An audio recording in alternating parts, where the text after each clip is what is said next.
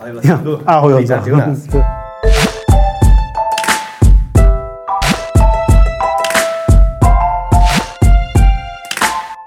Dobrý den, vítejte u dalšího dílu pořadu Kapitola.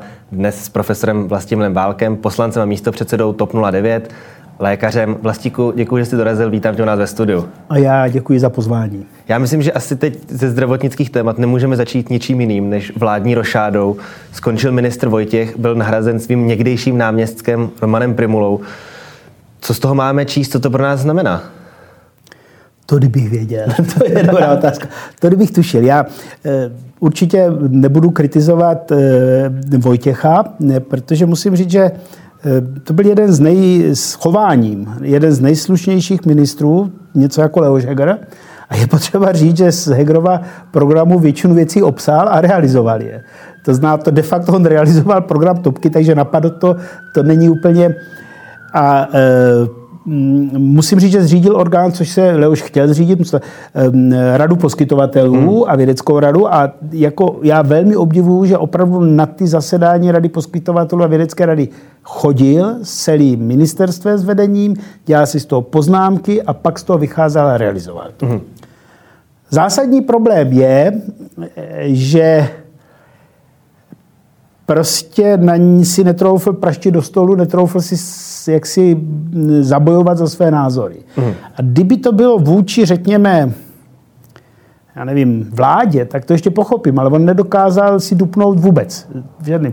Buď byl tak slušný, pak je to vlastnost, řekněme, pozitivní, a nebo byl takhle, teď jak to říct hezky, devotní vůči premiérovi a téměř ho bral jako svého guru v nějaké sektě a pak to není pozitivní vlastnost. Mm.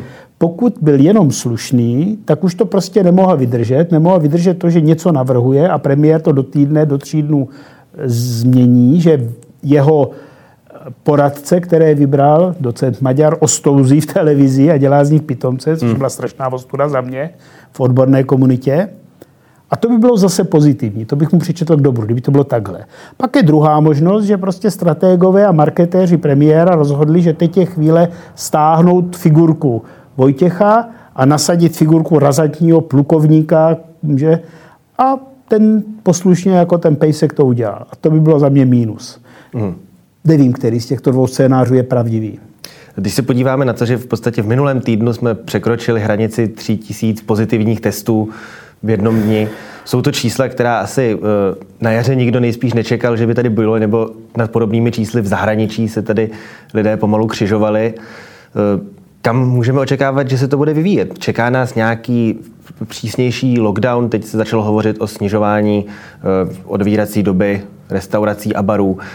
Máme čekat něco, co tady bylo na jaře, nebo to bude vypadat už tentokrát jinak?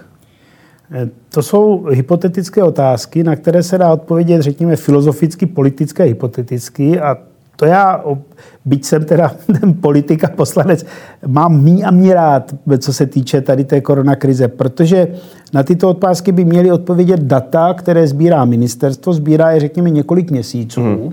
Myslím si, že data, které měl ÚZIS a o kterých Babiš říká, že je neviděl, tak samozřejmě viděl a že lže, když tiskne, že je viděl Vojtěch a že to byl ten důvod, proč chtěl dát roušky do škol. A myslím si, že parta, která prostě eh, se neřídí tím, co pomůže národu, ale tím, co jim pomůže k zvýšení voličských preferencí, prostě ty data zatloukla, zakázala je zveřejnit, publikovat. Nikdo v ně to nevymluví a není možné, aby už někdy začátkem srpna nebylo naprosto jasné, že to takhle poroste, ta křívka. Mm. Nebylo jasné, že je potřeba chystat nějaké opatření a naplánovat, kdy ty jednotlivé kroky půjdou. Budou. To zná, to, co my chceme tři měsíce, čtyři měsíce. Zveřejnit ta data. Ne, ty data jsou zveřejněny na webu ministerstva zdravotnictví, dá se k ním dostat, ale chybí interpretace těch dat v souvislosti s opatřením. Mm. Tedy máme roušky ve školách. Proč? Co je cílem? Já to nevím. Já nevím, co je cílem roušek ve školách. Je to, aby teda jako děcka byli solidární s dospělými? Nebo je cíl chránit učitele? Pokud je cíl chránit učitele, nebyla lepší cesta dát učitelům respirátory trojkové s nanovrstvou, které prostě ochrání víc, než to, že děcka nosí roušky? Nebo řekněme rozdělit vyučování? Hmm. Nechceme, aby se děcka navzájem promořili, no tak pak by mě přišlo logicky, že zruším ve škole obědy, zkrátím vyučování, vykostím předměty, které jsou, řekněme, nepodstatné v uvozovkách, hmm. jako je tělocvik, zpěv, já nevím, výchova třeba, podobný. tam, kde oni stejně musí být dílny a nechám ty děcka, aby měli zásadní předměty, které ty rodiče obtížně doma doučují tak eh, posunu vyučování. Já si pamatuju dvousměny vyučování ze svého mládí, no tak hmm. dovedl by si tento, ale toto znamená chystat to opravdu dva, tři měsíce a říkat různé konsekvence. Mně přijde srandovní, aby mě Dominik Ferry přeposlal sms že se ho ptají e, ti jeho tím, sledující, sledující jak to mají dělat děcka, který jsou s poruchou sluchu a ve škole odčítají z úst. Hmm. Já to zavolal na ministerstvo, Nikdo nevěděl. Nebudu asi. jmenovat. A tam se zhroutí a řeknou mě, no tak ale to, to přece to takový nejsou. Já říkám, no a máte představu, kolik jich je? No to my nevíme, nad tím jsme nepřemýšleli. Nebo když dám dotaz, co v kostele přijímání, tak mě na to odpoví, no tak to se bude na ruku dávat a z ruky do úst ten hostie. Já říkám, no jasně, ale tak my jsme národ husa, že? Tak co teda ti husíti, co přijímají, po to bojí. Tak teď ti se z toho úplně, já říkám, tak to bude výborný, když Hus kvůli tomu se nechá upálit a vy to teď zakážete. A co si netroufli. Taky do ruky a... No já nevím jako, jak. Jako ale ty, a ty, jako když, a je tam asi víc já vím, že jsou to jakoby marginálie, ale prostě to není absolutně promyšlená strategie, plán, nic. To je film, který se natáčí tak, že jdu s kamerou a uvidíme, kdo se objeví a to zrovna nahraju hmm. a taky záleží, jestli má nabitou baterku. Žádný scénář, žádný plán. Ten scénář šlo postavit. Z toho důvodu se dá obtížně predikovat a já zítra na zdravotním výboru budu mít řadu otázek, který jsem dokonce v předstihu poslal, protože si snažím být vůči hlavní genice a dalším korektní, protože jsou to profesionálé, kteří se živí svoji práci, to nejsou politici. A mm. týrat lidi, kteří to dělají jako svoje zaměstnání celý život, mi přijde nedůstojný. Mně i těch lidí. Tak jsem jim poslal ty dotazy předem a chci znát na toto odpověď. Mě třeba zajímalo, jaký parametr R číslo, počet nakažených, já to nevím, co, skvrny na slunci, jak se Babiš vyspal, hmm. rozhodne o tom, Když že ne... přestanou být roušky ve školách. Nevím. Jaký parametr rozhodne o tom, že se zpřísní opatření? Jestli to záleží na tom, Primula se naštve a řekne a dost, nebo na čem to záleží? Hmm. A toto musí být nachystáno, protože nás čeká těžký podzim, ale nás čeká těžké jaro. Pokud nebudou buď všichni lidi promoření a nebudou mít tu minutu, nebo všichni. 70% populace, 80%, já přesně nevím, co je to číslo, nebo dokud nebudou proočkovaní, tak se evidentně ten virus nemizí, nemutuje žádným směrem takovým, aby přestal být podstatný pro eh, jaksi člověka. Mm. Tím pádem je potřeba se chystat na něco, co tady bude delší dobu, dokud to nezlikviduje imunita nebo očkování. Mm.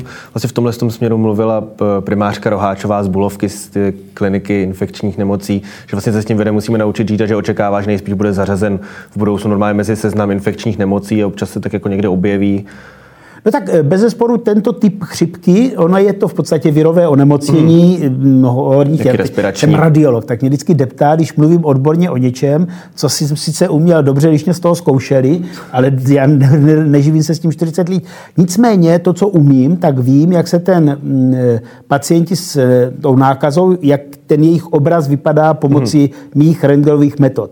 A typické pro covida je, že ti pacienti mají těžké postižení plic. Čím těžší postižení plic, ten jejich stav je horší, jsou na jednotkách intenzivní péče a principiálně řada z nich umírá, protože ty plíce přestanou fungovat. Mm-hmm. Takže existuje, já jsem tu práci, nebo existuje doporučení mé odborné radiologické společnosti, které jsme koupili od Evropské a světové. Posílal jsem to do vědecké rady ministra zdravotnictví, do zdravotního výboru, které říká, že abych mohl včas odlišit rizikové pacienty od těch, kteří nejsou rizikoví, z té skupiny pozitivních, tak by se těm lidem mělo dělat CT vyšetření plic. U nás v nemocnici třeba takto postupujeme, mm. low dose s nízkou dávkou. A pokud je normální nález na plicích, byť oni mají těžké potíže ve smyslu bolí mě to, máte, tak nehrozí, že by měli těžký průběh. Mm. Pokud je nález na tom CT plic, to znamená, je tam zastření, je tam obraz virové plicní pneumonie, zápalu plic virového, mm. tak tito pacienti budou mít velmi pravděpodobně těžký průběh a pak bych je měl mít na jednoce intenzivní péče, nebo vůbec se nesmí pustit dom, nemůžu je nehospitalizovat. Byť by neměli v podstatě Za, zatím žádné subjektivní... toho vyšetření žádný, ano. žádný a, příznaky. A typněte si, jaká byla odezva. Asi nebyla úplně slavná. No, kolegové, kteří jsou ve vědecké radě, mi odpověděli úžasný, vlastiku, díky moc, radiologická společnost. To není můj plot, to se nachystal výbor společnosti, ale já jsem to prodal jako poslanec. Hmm. No. Ale od kolegů politiků... Tam to asi... Ne... A to je pro mě strašný zklamání. Zeptám se, když tady mluvíme o těch číslech, o nějakých statistikách, tak ta čísla na nás létají z médií každý den. Vždycky je tam vypíchnuto něco, že někde něčeho bylo nejvíc, tohohle z toho bylo nejvíc od 3. května. Z pohledu, když si vezmeš z pohledu lajka, který to čte, co z těch čísel vlastně má cenu nějak sledovat a nějak hodnotit? Je to ten počet pozitivně otestovaných, počet hospitalizovaných, počet úmrtí, to R číslo, které teda nevím, jestli vůbec ještě se zveřejňuje. Je tam něco, co má cenu z pozice léka sledovat a nějak hodnotit? Já si myslím, že z pozice léka nemá smysl sledovat a hodnotit vůbec nic. Lék se zbytečně stresuje. Mm-hmm.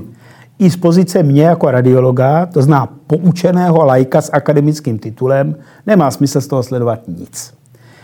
Ty odhady někdy v březnu, dubnu, květnu byly odhady dopředu, kde se aproximovalo to, co jsme znali z minula a modifikovalo se to, co jsme věděli o SARSu, o MERSu, o jiných koronavirových infek- mm-hmm. virozách. Dneska už jsou data zpětně vlastně za březen, duben, květen, červen, červenec, srpen, to zná za 6 měsíců. A poslední publikace, které jsou retrospektivní z celého světa, jsou teď někdy z půlky září.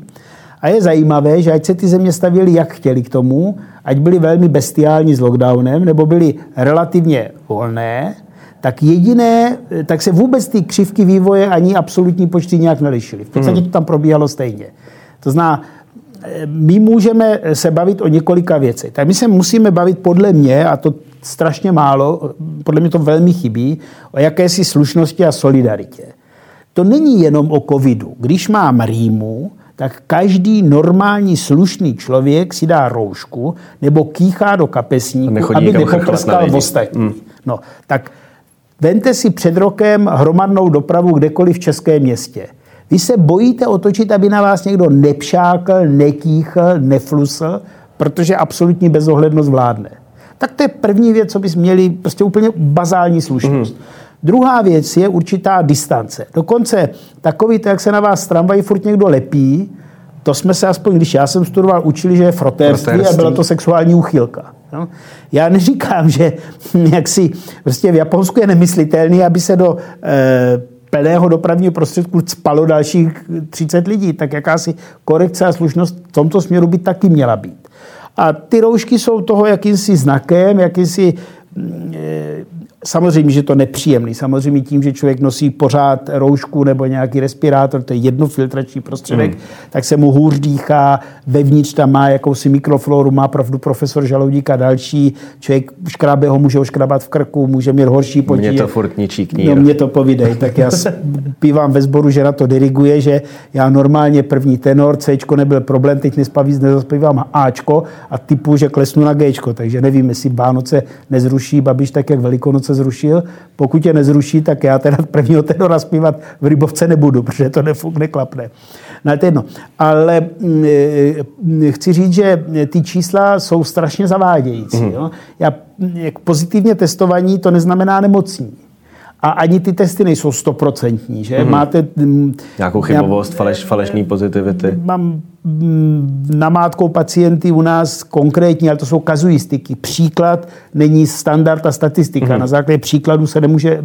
Ale použiju příklad, mám pacienta, dokonce bych řekl z pohledu jedno, mám prostě pacienta, ne tedy velmi poučeného pacienta, znalého medicíny, řekněme, že by to mohl být doktor třeba, nebo mm. zdravotník, ať to nějak... Defi- který první test negativní, potíže, my jsme teda udělali CT, na CT jasný nález na plicích, tak jsme ho brali jako, že je pozitivní COVID, mm. léčili jsme ho takhle, druhý test negativní a až třetí test z bronchoalveolální laváže, jo. což je něco, co se nalije voda do plic, jak se to, když to zjednoduše, vyšší a pozitivní.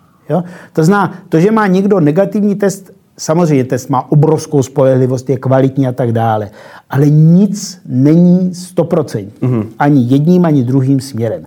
Takže, ať to zjednoduším.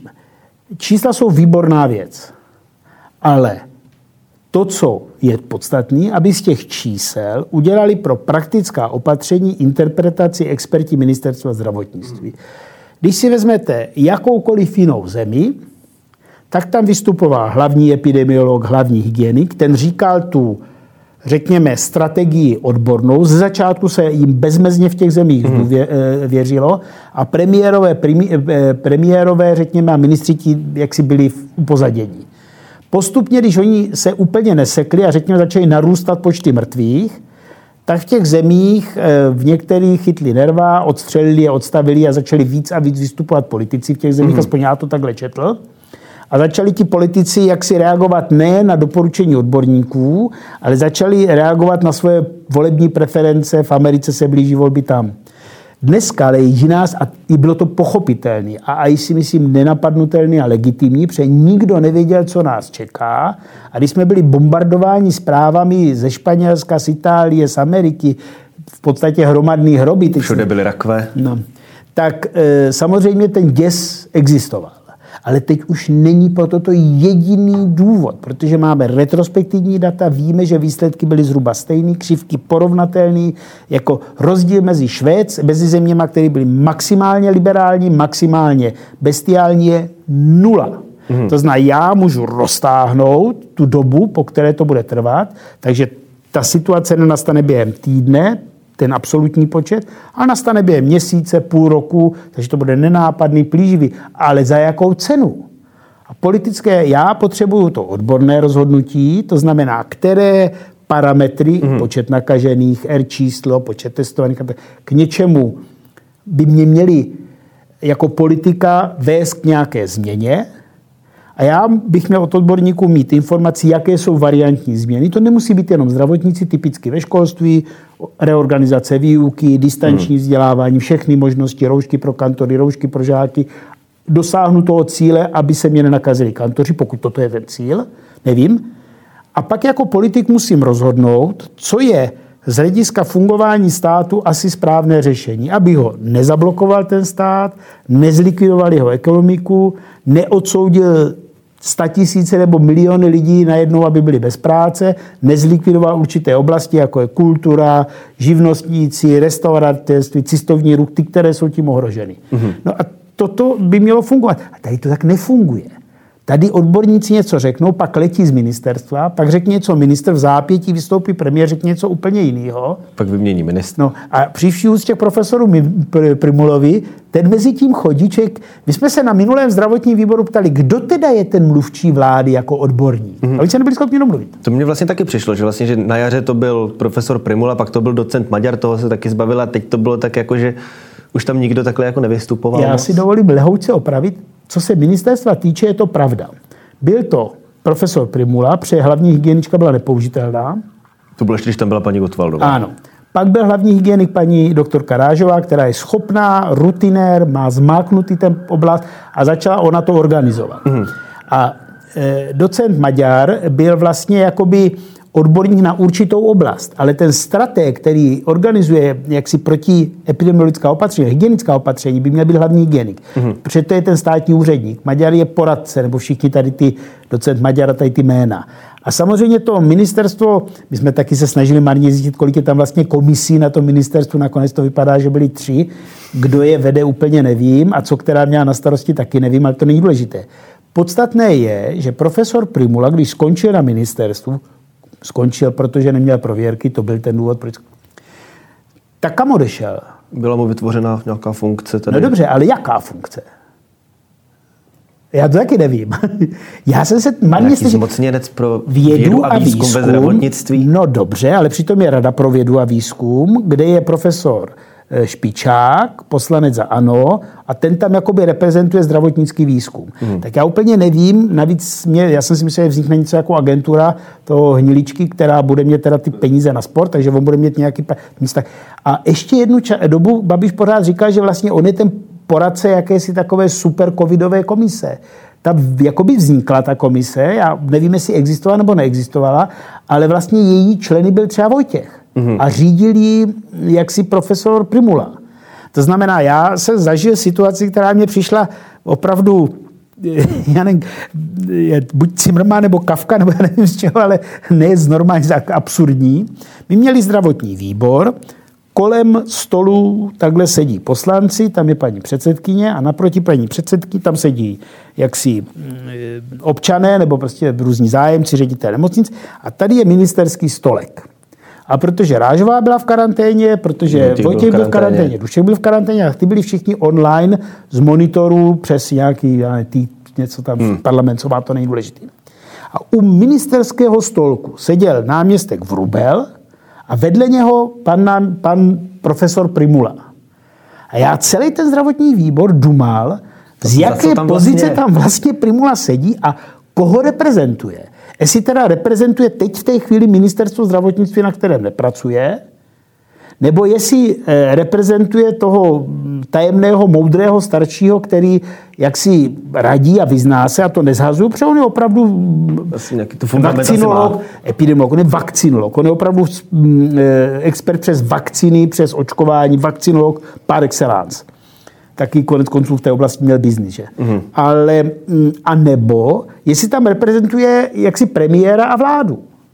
Ale faktem je, že my jsme se ptali eh, chudáka prvního náměstka nového, pana eh, profesora Alexa Šedy, mm-hmm. který teď je od září na ministerstvu, jaký fascinuje nový první náměstek, nový minister. To teda nevím, jak budou, ale dobře. Ptali jsme se paní Jeličky, paní doktorky Rážové, ptali jsme se ministra, ti nám něco říkali, ne vždy se zhodli, ale říkali nám něco. A tam seděl profesor Primula a ty, jako je to, tam se dělá záznam z kamer, takže se to dá snadno mm-hmm. a dělá takový.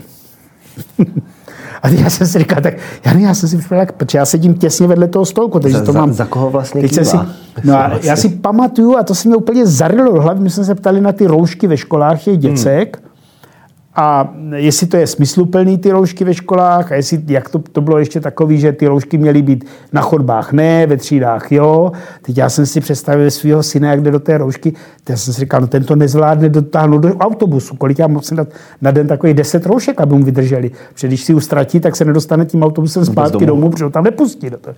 Jsem si říkal, co udělají ti ředitelé, když tam přijde to děcko, teď to začne prohledávat, nemám roušku. Jo? A teď ho nepustí do školy. Hmm. Nebo mu řeknou, tak počkáš tady na dvorku, až skončí vyučování. Vůbec se, jo? Půjde na záchod, teď mu tam spadne, tak si u nás hrozný, malý děcka a i větší. No a na to primula tam tak stála a dělala. to je nesmysl. Daleko lepší by bylo, kdyby se kantorům dali trojkový respirátory s e, e, filtrem. Tak je možný, že za chvíli dostanou No dobře, ale povinně. za koho tam v té chvíli mluvil, když seděl na stol, u stolku ministra? Hmm.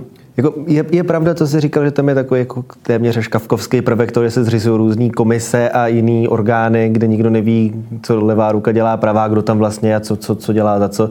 Když jsi zmínil vlastně biznis eh, pana profesora, pana ministra profesora Primuly v vakcínách, eh, hodně se teď mluví i o tom, že v, té, v tom mezidobí, kdy ani nebyl na ministerstvu, ani nebyl nikde, byl tedy v tom svém novém postu vládního zmocněnce pro si, si založil živnost mimo jiné na výrobu zdravotnických pomůcek a materiálu.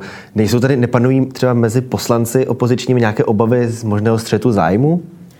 My jsme neměli ještě parlament, ale jsme o tom debatovali.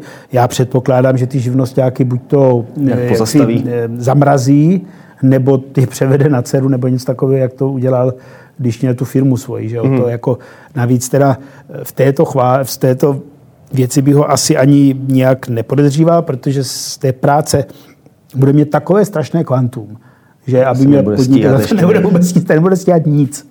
Jako, musíte si, já vím, že ten koronavirus je problém velký, ale teď jdou do parlamentu dva naprosto zásadní zákony, které se novelizují vlastně po 15 letech o jejich novelu se snažil Heger, akorát bohužel skončil e, o rok dřív, takže tak to nešlo. Asi nemyslíš ten zahrádkářský zákon, ne, o kterém ten opravdu nemyslím, ale myslím zákon o vzácných léčivech, mm. myslím eh, zákon o zdravotní péči, to je opravdu velmi rozsáhlá novela, několika set stran, oba dva ty zákony, to jenom přečíst, připravit a podle mě by byl eh, obrovský hřích, kdyby jsme ty zákony tím eh, parlamentem neprotáhli, aspoň ten jeden z nich, ten zásadní, to 48, a jak si e, zapracovali připomínky, nenašli politický hmm. konsenzus a ten zákon nebyl schválen. Byl by to velký hřích a podle mě obrovská křivda na našich občanech. To, kdyby se stalo, tak teda covid vyhrál na celé čáře. Mm.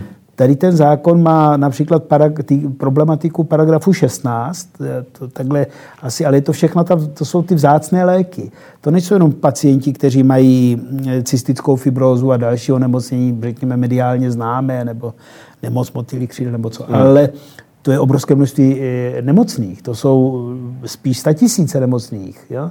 To je daleko větší armáda lidí, než ti, kteří umřeli za COVID, na COVID za celou tu dobu, co to řádí. Mm. A mm, e, pro tyto pacienty existují zácné léky, které jsou velmi drahé. A drahé znamená miliony, desítky milionů ročně pro jednoho, které náš stát se rozhodl hradit. Jenže dneska jsou ti chudáci v situaci, že teda odborníci se zhodnou naprosto, že v tomto případě ten lék by byl účinný a ne, že mu zkvalitní život nebo řekněme prodlouží život o týdny, ale že ho prakticky vyléčí nebo mu prodlouží život o roky nebo desítky. Hmm. To jsou opravdu zásadní léky v některých kategoriích. Samozřejmě ne všechny, ne ve všech kategoriích, ale ta medicína se v tomto směru neskutečně během posledních pár let posunula. A ten náš systém, to není nic, to ani není, bych řekl, chyba systému, toto neumí zohlednit, ten rychlý vývoj hmm. nových léků, protože my hodnotíme, tak jako všichni, tu účinnost léku podle jakéhosi finančního benefitu, je to složitý vzorec na výpočet. Proto existuje paragraf 16, kde ten pacient požádá pojišťovnu o individuální úhradu. Mm. Aby jsme se bavili o sumě, jsou to 2 miliardy ročně. To není malá částka. A ta pojišťovna každá reagovala trošku jinak já se dovolím přihlásit k tomu, že i moje zásluha, protože mi to neskutečně vadilo, když jsem dělal šéfa akademického senátu a opakovaně jsme se o tom bavili na vědecké radě, že i moje zásluha byla, že jsme do toho začali bušit. Mm-hmm. Zhodli jsme se na všichni, napříč všichni doktoři s pacientskými združeními a hledali jsme různá řešení. A teď v čem je problém? Pojišťovna našla řešení, které je na velmi omezenou dobu, protože je na hraně zákona. Krátko to půjde. Hmm. Ale nejde to, nejde to udržitelný. Udržitelný víc než třeba rok. A ten rok se blíží. A pokud my ten nový zákon, který teď je v parlamentu, neprotáhneme, tak se pojišťovna bude muset vrátit ke strategii individuálního schvalování, která byla naprosto devastující, a nebo porušovat zákon, což si vůbec nedokážu představit, a hrozí samozřejmě sankce. sankce toto je z mého pohledu minimálně stejně důležité téma jako COVID a z pohledu českého zdravotnictví jeho hmm. budoucnosti daleko závažnější téma. Já pevně věřím, že profesor Primula se nesoustředí na to, aby si vzpomněl, že je plukovník a začal velet a tak dále, ale že se pustí do této práce. A ty dotazy zazněly a on slíbil, že bude pokračovat hmm. v tom, co se začalo. ono to asi nebude jenom tohle v tom zdravotnictví, asi bude jako mnohem více tyhle z těch méně viditelných aspektů, které jsou důležitý pro ten chod toho rezortu a vůbec medicíny jako takový. Ale... Atestace. Hmm. Atestace. Šimon Reich tady není, ale kdyby tady byl, tak vyskočí jak čertí z krabičky.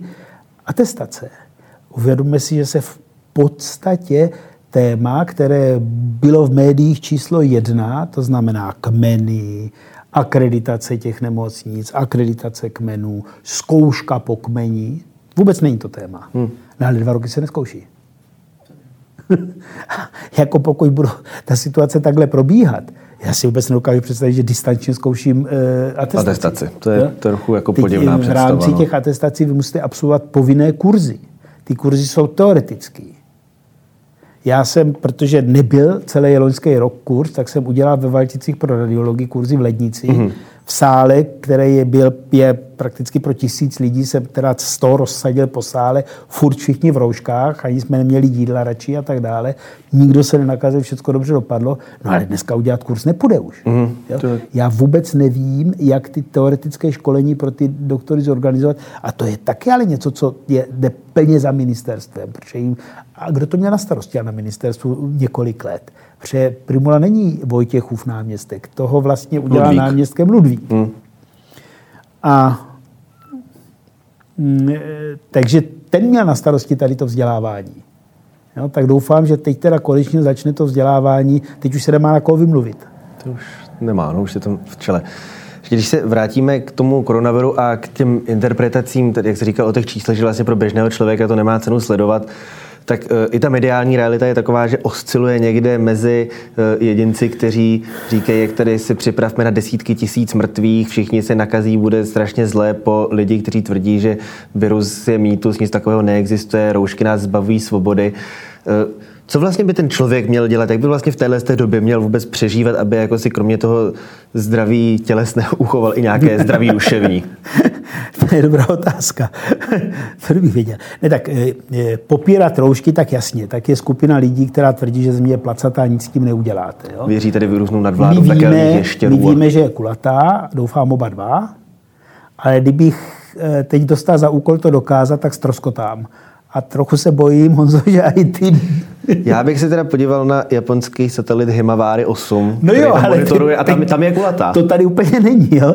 Tak jenom chci říct, že e, stejný problém je, e, stejný problém je... I s těma rouškama. I s těma rouškama, protože e, ty roušky se, obecně rouška pomáhá.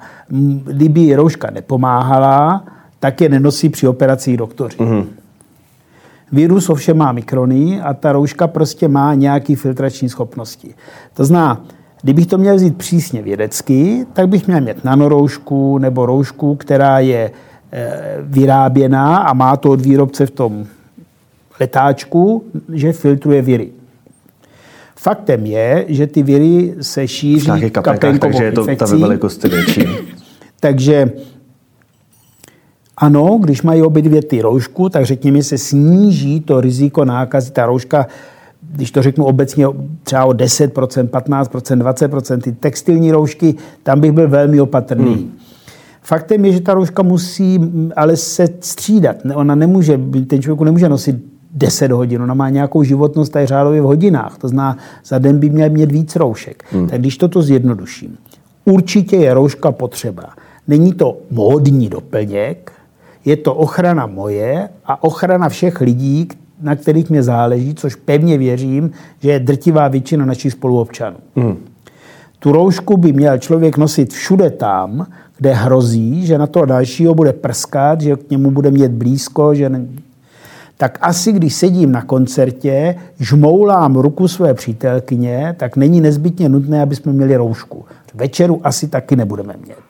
Pokud vedle mě nikdo nesedí vlevo, nesedí vpravo a já se při kašlání neotáčím dozadu a nekašlám na to, co sedí za mnou, zase bych to neviděl. Jako. To zná, ten zdravý rozum se přitom nesmí ztratit. Hmm. Já si myslím, že by to měla být kombinace opravdu slušnosti a já doufám, že ty roušky posunou českou společnost k daleko slušnějšímu chování. Pán budej. Kéžby. Pojďme se za to modlit. A, ale zdravého rozumu. Hmm. Ne nějaká hysterie, prostě jedna rouška na hlavě, druhá toto. Já, jako, je to prostě ochranný prostředek, který má nějaký účel, měl by ho používat se zdravým rozumem. To je to teď vzdálenost. Co chci zítra slyšet od hlavní hygieničky, a já jsem mi dotaz říkám po a předem, to znamená, řekněme, kde byly ty hlavní ohniska za poslední tři měsíce, která vedly k takovým těm, k těm, těm nárůstům v různých místech. Tak, jak jsou dneska nastaveny roušky a vzdálenosti, tak to nezabrání podle mě tomu, aby vzniklo ohnisko e, v dole. Mm-hmm. Tak, jak jsou dneska nastaveny roušky, tak to nezabrání tomu, když se, a teď se omlouvám, skupina, nevím, se to smí říct, pitomců, kteří se neznají, zmatlá a teď tam začnou jaksi pod vlivem alkoholu dělat všechno možné aby se nenakazili. Taky se s tím nic nedá udělat. Tak pak bychom měli identifikovat riziková místa a dílem, když to jinak nepůjde, pomocí restrikce, mm. což by mělo být úplně to poslední.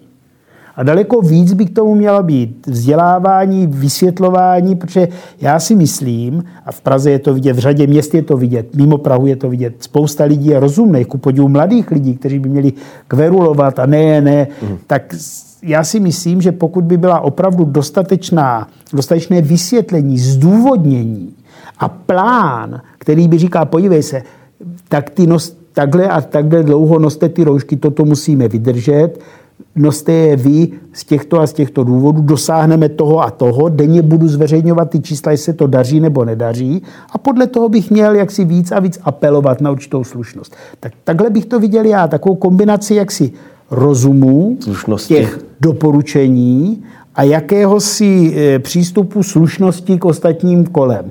Žádná hysterie není potřeba. To není tak, jako kolik máme nakažených v současné době. 20 tisíc? Možná o něco víc. Dobře. Ale Na těch 20 tisíc je dalších, eh, řekněme, 60 tisíc, o kterých se neví, protože to testování funguje tak, jak funguje a prostě ty lidi nemají příznaky, tak ani tam nejdou. To znamená, řekněme, že v populaci je v současné době, já zkusím plácnout číslo, do 80-90 tisíc pozitivních. Ty jsem možná u nadhorní hranicí, ale kvalifikovaný odhad. nikdo to neví. No. To není nic proti tomu, kolik je v populaci lidí, kteří mají rakovinu, kteří mají nějakou jinou chorobu. A když sečtu jiné přenosné choroby, ať už tuberkulózu, já nevím, taky hepatit, taky v té populaci vší, taky v té populaci bude daleko víc. Mm. A přesto z toho nemám strach. To znamená, zase bych to nepřeháněl. Prostě tady jsou nějaká opatření, která nejsou komplikovaná, která ale vyžadují určitou solidaritu, slušnost a korektnost. Pokud se toto obyvatelstvo naučí, pokud se to naučíme jako národ, tak si myslím, že máme v podstatě téměř vyhráno. Co mě vadí, ještě tedy je jednu věc řeknu, já bych chtěl slyšet taky, co za to. Když tedy chci po lidech, aby se omezovali, když chci, aby, řekněme, akceptovali dopad ekonomických reform. Tak Klaus nám sliboval, utahujte, utahujte, budete se mít jako v Německu. My jsme utahovali, utahovali, někteří se tak mají. Ale ten zbytek bohužel ne, stále čeká, nevím, jestli furt utahuje. Tak zas, ne, aby to nebylo tak, noste roušky, noste roušky, vyhubíte covid a teď bude rok 2000, já nevím, eh, máme teď 20, že? Tak bude rok 2030, mě tady bude 70, to by bude nevím kolik, 40. bude mě tady rozhovor a já řeknu, no tak oni ty roušky, ale musíme je pořád ještě nosit a už furt budeme do smrti nosit roušky.